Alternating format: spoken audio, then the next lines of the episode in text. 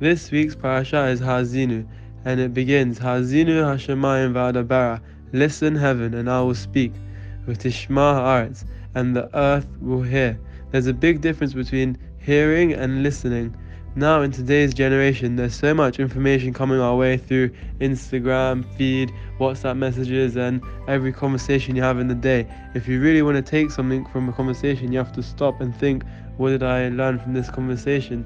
After a shiur, you should stop and think, what did I learn from this shiur? If you're in a growth mindset, you need to learn from other people. Stop after everything and digest what someone has taught you.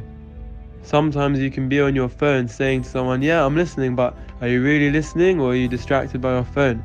It's also important to be careful what we say because at someone's prime time of happiness, you can say something to them and build them up, make them even stronger. And at someone's lowest time, if they hear you say something bad, they, you can destroy them. That's why this week's parasha is called Hazinu, teaching us the importance of listening. Shabbat Shalom au Mavorach.